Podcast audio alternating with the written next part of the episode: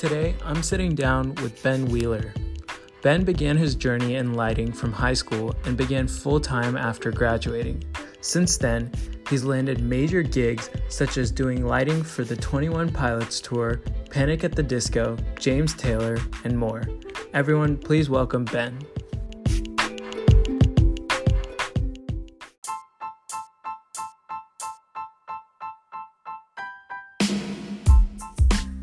Hey y'all, I'm Chinmay Pingale, and this is the Young Money Podcast.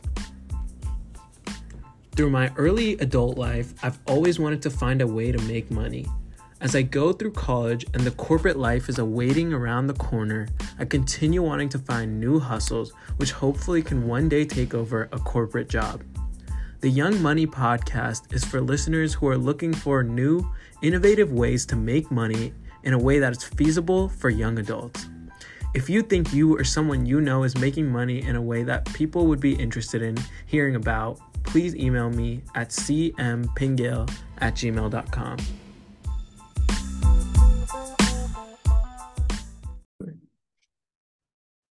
Hey Ben, how are you? I'm doing all right. How you doing?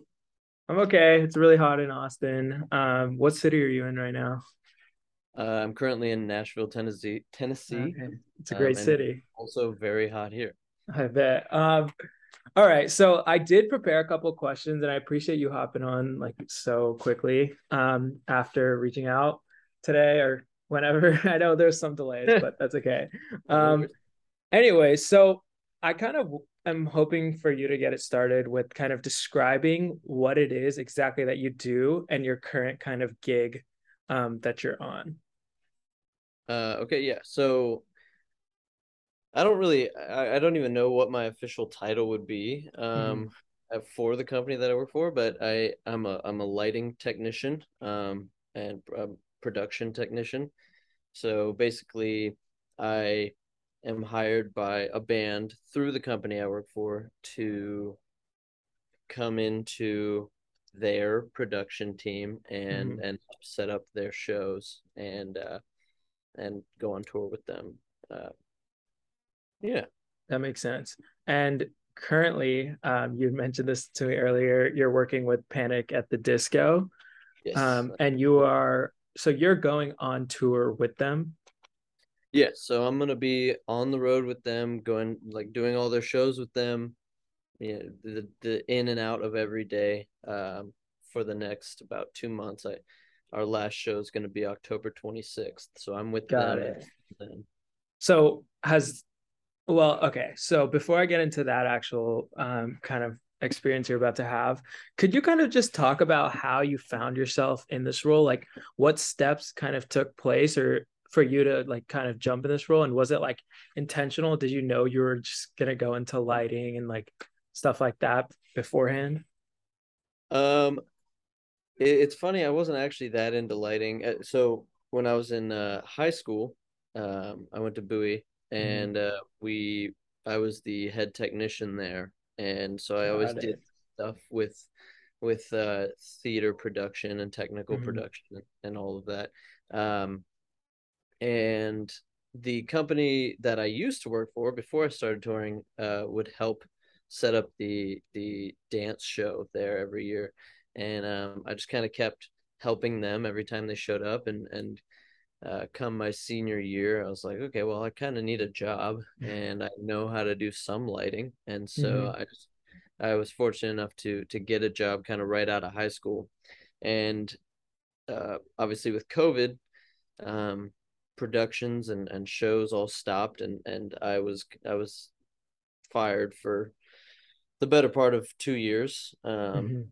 and actually stepped away from anything to do with lighting for for a while um, and then I was kind of on a whim uh, my brother called me about 21 Pilots and he he Yeah. got an offer for it um, and that was sometime last June and he was telling me that he couldn't actually go on it and um, I was wanting to really get back into the technical production and so I was like hey just just tell him that I'm available and interested and um, fortunately enough about 2 weeks later I got the call that I got the show, and ever since then I've been touring. So wow, okay, so there's a lot to a combination of of right time, right place, and be and knowing what I what I am capable of, and and saying, okay, I'm here.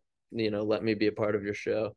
Yeah, and it certainly seems like it. I know, like the thing you mentioned about like you were at like that show. So like at your high school they had done that show and every year you would help out. That's like something that's like a similarity i definitely drew to other people specifically like who've also kind of been on that like entertainment side uh, that i've talked to on this podcast because a lot of upfront work is usually free because you do have to prove it to like them i guess or whoever you're trying to work for to a certain extent. So was it more of like you reaching out at the end of your senior year and be like hey like i've helped y'all like y'all have seen what i've done. Could i have a job? Or was it like they like reached out to you? Uh it was actually kind of both. So the the main guy that i always worked with he he would come every year. And so he and i had mm-hmm. built up quite a good uh like oh nice to see you again type yeah. friendship yeah. where it was like how you been we'd catch up every time and and the mm-hmm. last time i was kind of like you know i'm really uh really had no idea what i was going to do after i mm-hmm. graduated um and knew that i needed to figure it out quickly and knew that i was passionate about that type of work and so yeah he was like if you're looking for a job and i was like well i kind of am and and it all kind of played out perfectly that does sound pretty perfect um so I, I guess during COVID, that makes sense that there wasn't a lot of work to do. Um, so after that, and you mentioned like Imagine, did you say Imagine Dragons? No, um, tw- uh, 21 Sorry, I don't know why. Uh, 21 Pilots. Yeah, they're kind of the same. No. um, um, like, what was that like with like, like your, you said your brother got the contract first and then he like handed it off to you. Could you kind of t- walk us through like how that actually came about and like kind of were you like excited like was it like insane oh. or what um yeah so so my brother uh does the same thing i do he and i are both okay. lighting technicians and uh, we mm-hmm. work for the same company um we don't actually see each other very frequently um our tours often don't yeah. cross so um i actually just saw him for the first time in about uh six months about wow so uh-huh. um you know it's it's a very you're always gone and you're always doing something but he, uh, he called me up and and it was funny he was actually rubbing it in my face mm-hmm. um when he called about the 21 Pilots tour he was like guess who i'm about to go on tour with that that you don't get to because he knew that i was a fan um and uh you know back in in high school and, and to this mm-hmm. day really and uh and that's part of the reason i was like i will quit my job right now to go yeah. if if you need somebody, I will go right now. Mm-hmm. And um, and when I found out that I got it, I was actually in a car with a bunch of my my good friends uh, on our way to Denver, Colorado. Mm-hmm. And I saw the number pop up on my phone and it, it clicked on like who was calling me. And uh and I told everyone like stop, like turn off the music, everyone stop talking for five yeah. minutes. This is roll up the windows, you know. And uh and they called and I tried to sound as as professional as possible, of course. Yeah. like wasn't freaking out inside and um and they said, Hey, you know, like so are you still interested? And I was like, Yeah, yeah, you know, like downplaying the, uh-huh. the excitement. And uh essentially they told me like my start date and and everything and I hung up the phone and I, I all my buddies I looked at them I said I got it and all of us just like freaked out. Wow. It, was, it, was, a really wonderful moment, actually. Um, that does sound like a pretty cool moment. Um, was the start to everything. So okay, so now we're at the point where you've gotten it confirmed that you are um, kind of going on tour with Twenty One Pilots. Could you talk about like the first show that you did um, and like kind of what it was that you were doing specifically for them? Yeah, so um the my actual job on that tour, um, I was running a a what's called a robo spot, which is a, uh, basically a fancy term for a spotlight. But okay. uh, the but that was just during the show. Prior to the show, I actually helped build the entire rig from the ground up. Oh, wow. So um, we we go in. We were a team of six, I believe, on that tour, mm-hmm. um, and the six of us um, all from the same company would go in at like about 6 a.m. every day.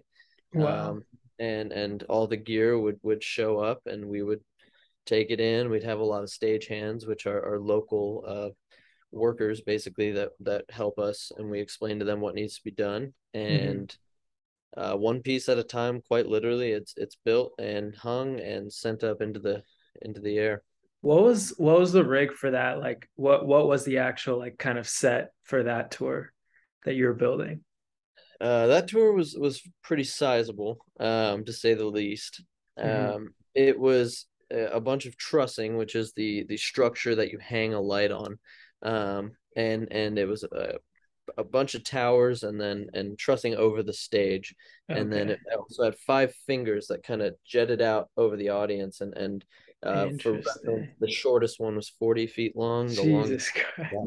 about ninety, um, and those were about sixty feet in the air. So I mean, it's a, it's a big. You, you get to see you when you walk into an arena. Uh, it's empty. It's just yeah. this big empty room, and I mean, there's nothing. Uh-huh. Uh, you you, it's like a basketball court. You know, yeah.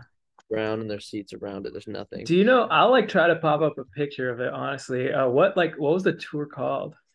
Uh, it was the Takeover tour. Uh, it was, it was 2021. Um, That's really cool. Uh, I have a ton of pictures too, which I'm yeah. happy to share. Um, no, that would be awesome. Um, what like was there ever a time that you could remember where like something went wrong like whether that's during or before and you're kind of like freaking out like what was it so my other job and mm-hmm. this is just my job and that has to do with my age um the the older people in the crew typically don't have this job is uh-huh. is quite literally climber um and so if there's ever an issue that's up in the rig i put on a harness and i climb Wow. Uh, a, a, rope ladder to uh-huh. the rig, and I go out to the issue and I fix it in the air because uh-huh. it's too big to pull down just for one yeah. little problem.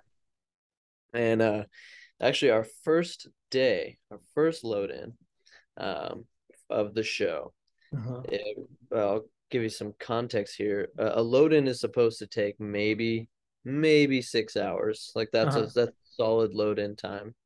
Um, uh, that that's if you're if everything goes well. Uh, this load in took us about 13 hours, um, and we actually had to delay the start of the show. Mm-hmm. Wow! And that's because I spent three hours climbing around the rig. I was up in it, uh, just drenched and and trying and chasing down every little problem we could find and, and oh that's just is at the beginning of a tour is you you work out all the kinks uh, mm-hmm. early on and as as it progresses it gets smoother and smoother and hopefully by the last show you have an idea of actually what you're doing there yeah that makes sense so where was like this first show uh that show would have been oh, where was it where did we start denver we started in denver, denver colorado and uh, that was our first arena show. And uh, what was cool about that tour, and not a lot of tours do this, is mm-hmm. we actually spent a week in every city. And oh wow, the first, the first, night in the city, we would do a bar show, just a little, very uh-huh. intimate, maybe 150 people in the crowd max. Yeah. Yeah. And the next night we would do a club, and there'd be 300 people, and the set would be a little bit bigger. And then the the third night it was a theater, and there's you know a thousand people and mm-hmm. the set got pretty sizable and by the fourth night the arena night you know there's 15,000 people and mm-hmm. it's a full show every every wow. piece each show combined to make the whole thing and so that's why it was called the takeover is basically they were emulating starting from scratch and, yeah and to the size they were wow it was really fun and cool tour to be a part of yeah that does sound really cool so you would do this in every city that you went to like more or less Yep. Oh wow! So how many cities total was that? First, so that tour, that tour was uh, was about six cities, I think. Okay. It was it was that which isn't that many um for a tour, but because of the style that it was, you know, yeah. it's still a six week tour. Uh, I feel like that doesn't sound right, but but um, but it was the cities we did go in were were really fun too, and, and it was it. my first time in a lot of them. Yeah, um, we that sounds really LA, Chicago, Boston, a lot of a lot of mm. big cities. So it was yeah. a lot of fun. So what what which one would you say like was your favorite? Whether that's like from the crowd or just like personal, like which one did you like the most? Uh, I particularly remember the forum in LA. Um, Okay, nice. uh, which you know, it being like my first tour, I was just excited to be working in the hmm forum. A Yeah, very venue it's and and what. Yeah. everyone has worked there.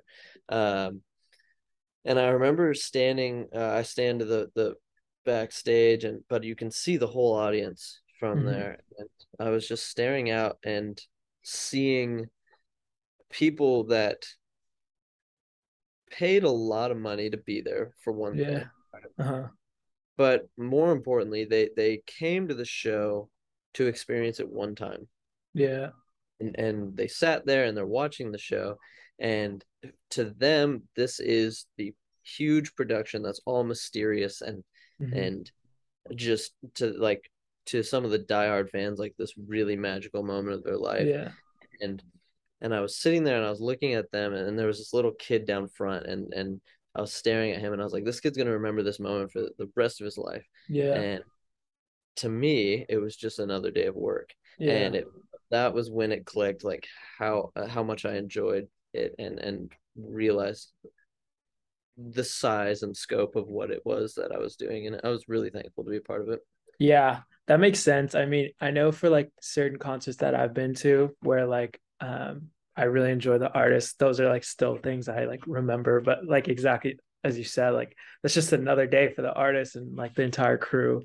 Um that's really interesting. So after like let's say so the tour's wrapping up, like what happens like right after the tour? What were kind of like your main reflections on it and like where do you go from there? um well right after the tour it's it's uh it's kind of hard actually to readjust um after a tour hmm to to going home. You know you, you when you are on tour you're you're flown or drove everywhere. Yeah. you have a schedule every day. You're Mhm. fed three times a day. It's it's very structured Yeah. very and then you're excited every day. It's it's new. You're in a new place. You're meeting hundreds of new people a day hmm seeing thousands of new people a day. And then you go home and you go okay. Yeah. home and and it, it is a hard adjustment. Um there's actually um there's this thing called a post tour depression. Um hmm basically it's like you go home and everything feels very uneventful. Yeah. uh, but uh separate from that you you also spend months with these people on this crew that all came from different companies different like the band, you know, you meet all these fun, cool people who do different positions on the tour. There's sound people, there's light people, there's uh, video, Yeah. and you you become a, a traveling family for sure. Like you, I mean, hmm you you see them day and night. You live with them on a tour bus, etc. And then the tour ends, and you might never see them again. You say, Wow. "It was good working with you." Yeah. Um, I haven't seen anyone from that tour since. Uh, Wow. it's just uh, that's just the nature of it. Um and it's the same with every tour. Every tour you meet these new people uh that was a that was a crew of almost i think it was with the band and and all of their people it was 90 people hmm um that you you see day in and day out. And then on my next tour it was uh, james taylor. I, I toured with him uh Oh, over the over the summer, and he was 40 people that I got to know very well and loved dearly. Haven't seen any of them since. Uh, um, but you keep in touch, and but you all kind of go your separate ways. And and Yeah.